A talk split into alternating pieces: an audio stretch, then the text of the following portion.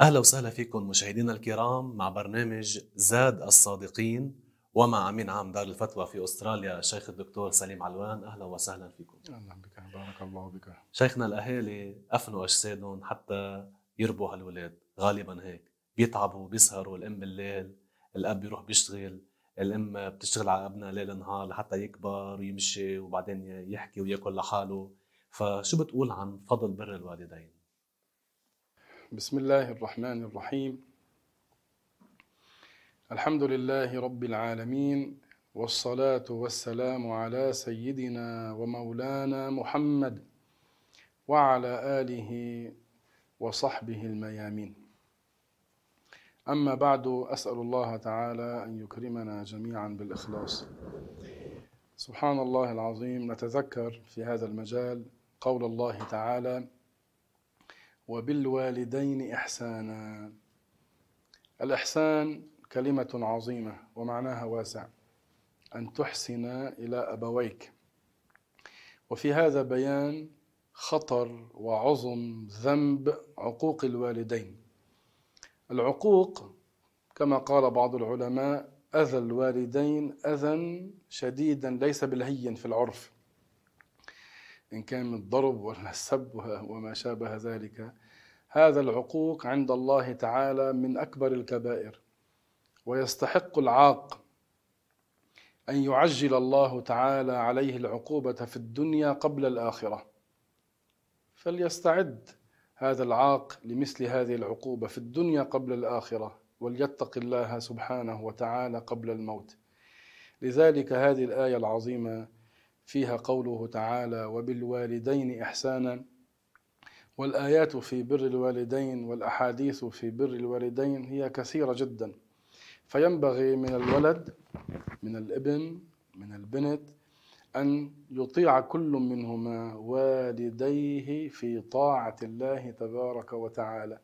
ولو على خلاف ما يريد أو يتمنى أو يرى هذا الولد. هذا معنى البر. أن تطيع أمك في طاعة الله في كل ما تطلب أو في غالب ما تطلب منك من الأمور المباحة التي لا تخالف الشرع. وهكذا بالنسبة للأب. وكلا الأمرين عند الله عظيم. بر الأب عظيم وبر الأم عظيم. لكن بر الأم أعلى.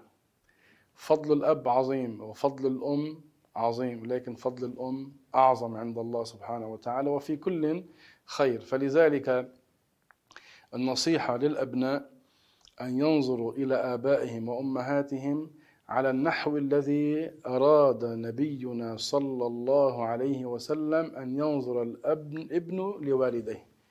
الاحترام والأدب والتواضع والطاعة في طاعة الله سبحانه وتعالى. فمن كان هذا حاله أي هو بار بأبويه هذا برك له في الدنيا وفي الآخرة. كم له عند الله تعالى من أجر وكم له عند الله تعالى من فضل وليعلم هذا البار أن هذا البر هو سبب للرزق سبب لتيسير الأمور سبب لدفع كثير من البلايا والمصائب سبب للعافية والصحة سبب ليبره أبناؤه بعد ذلك. هذا سبب عظيم وإلا الذي نراه من كثير من الناس يقول أنا أشكو من عقوق ابني فإذا نظرنا في سيرته وتاريخه يكون هو كان عاقا لأبويه. بيقولوا الشيخ كما تعامل تعامل هون شو؟ في كثير من الأحيان هكذا. هكذا. في كثير من الأحيان هكذا. طيب. فأنا أريد أن أنبه على هذا الأمر وهو الإحسان إلى الوالدين أمر عظيم. حتى ولو أساء إليك أبوك في صغرك أو أمك لا تعاملهما بالإساءة في الكبر. لا تقل أبي أنا وصغير ضربني مثلا أو فعل معي كذا وكذا. أنا شفت يعني وسمعت وقيل لي بعض الآباء قالوا لي أنا شفت ابني عم يعذبني مرة فوقفته على الحيط. فلحد هلأ ابنه صار عمره فوق الخمسين وحامل له إياه بقلبه. لذلك نصيحتنا الإحسان إلى الوالدين حتى ولو أساء الوالدان إليك. هذه نصيحتنا وهذا ما علمنا إياه الرسول صلى الله عليه وسلم. حكيت شيخنا عن الإحسان. حأحكي بعد شوي سؤال عن الإحسان بس بيهمني أعرف أول شيء كيف بيكون شكر الوالدين؟ شكر الوالدين على كل ما قدماه من تربية ومن نفقة وسهر وتعب حتى في هم يعني الأب والأم يكون عندهم هم. كيف الولد بده يصير فيه وشو بدنا نعمل له إلى آخره. حتى لو أصابته شوكة بتلاقي الأم انزعجت وتضايقت والأب صار عنده قلق وبيحتار كل واحد منهما كيف بده يعالجه كيف بده يطري له خاطره كيف بده يرضيه. إلى ما هنالك من أفعال كثيرة من الخير. فكيف بيكون شكر الولد لأبويه؟ أقلها بالدعاء. أن يطيعهما في طاعة الله أن يتجنب العقوق أن لا يقابل هذا الإحسان من الوالدين بالشتم بالضرب بالإهانة. شفنا وسمعنا من بعض الأبناء لما صار ابنه بحال لما صار والده بحال حال كبير في السن وصار بحاجة إليه كيف الولد عم يعامل أباه؟ أنا أقول لك قصة حصلت معنا. كنا في مسجد في بيروت في بعض المساجد. أدخلوا علينا على المسجد جنازة. لرجل كبير بالسن توفاه الله سبحانه وتعالى. فبالتالي نحن قبل أن نصلي عليه صلاة الجنازة بدنا نسأل مين أقاربه مين ابنه إلى آخره. فقيل لي ابنه الدكتور فلان خارج المسجد. ما بيعرف كيف يصلي عليه. ما بيعرف كيف يصلي على أبوه صلاة الجنازة. فبالتالي إحنا صلينا عليه صلاة الجنازة ونزلنا على المقبرة ونزل هذا الولد معنا. وهو دكتور. فتم الدفن والتلقين وهو كان واقف بقربي. فأنا قلت الفاتحة لأنه كان هو بقربي. سمعته عم يقول قل هو الله أحد الله الصمد. ما بيعرف الفاتحة من الإخلاص. يعني شوف إلى هذه الدرجة ما بيعرف كيف يصلي على والده. هيك بيكون شكر الابن لابن لأبيه وأمه. فإذا لابد من معاملة حسنة. حصلت قصة معي كنت أنا طالع أخطب آه، الجمعة. فمسكني شخص هو بسوق تاكسي.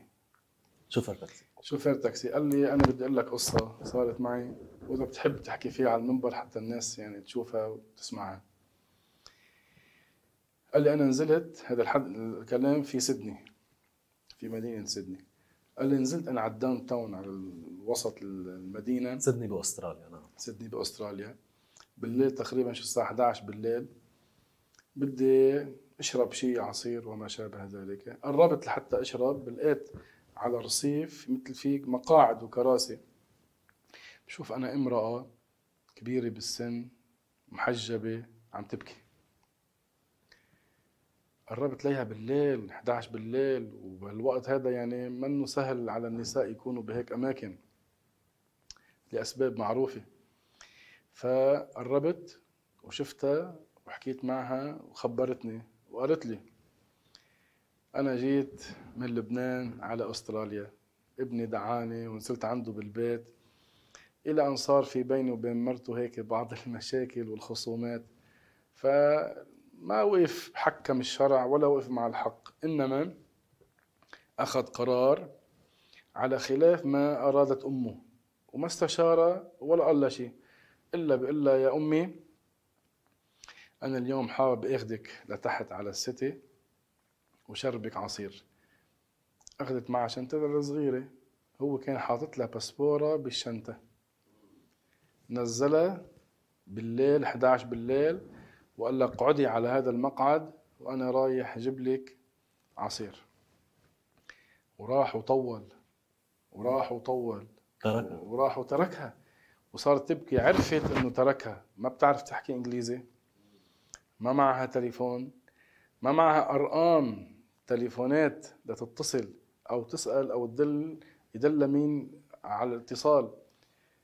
لحد ما شاف هذا الرجل وهي عم تبكي يعني كيف ابنها عم يعاملها المعامله القاسية بعد ما هي كانت هي وصغير عم تربيه وتعبت عليه وسهرت عليه.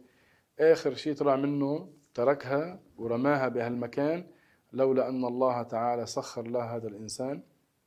إجا قال له أنا عندي بيت وأنا مزوج أخذها لعنده على البيت نيمها عنده بالبيت فترة وهو اشترى لها تكت الطائرة وبعتها على لبنان. هذا بيكون جزاء الأبوين يصير فيهم هيك. الابن يرمي أمه في مثل هذه الأماكن بالليل لا تعرف العربية ولا معه تليفون. لذلك نحن بنشدد على هذا الأمر على أن نعمل جميعا بما أمر الله سبحانه وتعالى به وبالوالدين إحسانا. فضيلة الشيخ حكيت قبل شوي عن موضوع الإحسان وقلت له عدة معاني. نسمع بالأدعية بنقول اللهم ارزقنا مقام الإحسان. شو الإحسان هو؟ شو مقام الإحسان؟ مقام الإحسان هذا شيء أعلى المقامات في درجة الصلاح. هو أن تعبد الله كأنك تراه. فإن لم تكن تراه فإنه يراك. أن تصل إلى هذا المقام العالي فتستحضر عند كل عمل خير أن الله يراك وأن الله مطلع عليك وأنك تريد بهذا العمل الصالح رضا الله سبحانه وتعالى. هذا المقام العالي الرفيع يعين الشخص على تجنب الحرام بل على تجنب الكثير من المكروهات. إذا وصل الواحد منا إلى هذا المقام فقد بلغ الدرجة العالية عند الله سبحانه وتعالى. فلذلك مقام الإحسان هو هذا المقام الذي ذكره النبي لما سأله جبريل عليه السلام عن الإحسان أن تعبد الله كأنك تراه فإن لم تكن تراه فإنه يراك. الله يرزقنا مقام الإحسان. نشكركم فضيلة الشيخ على اللقاء وبارك الله فيكم وأحسن الله. آمين وإياكم إن شاء الله.